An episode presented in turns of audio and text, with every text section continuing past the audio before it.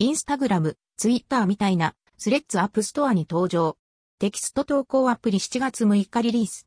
2023年5月から7月。追記。2023年7月4日。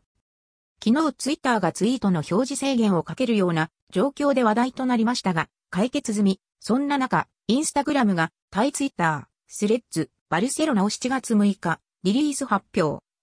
ツイッターが不安定な現在、いろいろな意味で保険として、スレッズを運用していくのは重要そうです。以下、5月22日元記事。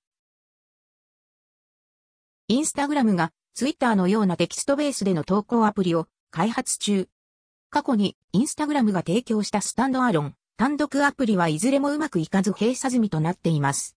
今回のツイッターのようなアプリに関してはどうなるんでしょうかまた、インスタグラムは他のサービスの機能をクローンすることでも有名です。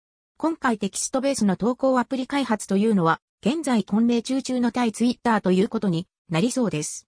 以下、過去にインスタグラムが外サービスからパクった機能の一覧です。参考にどうぞ。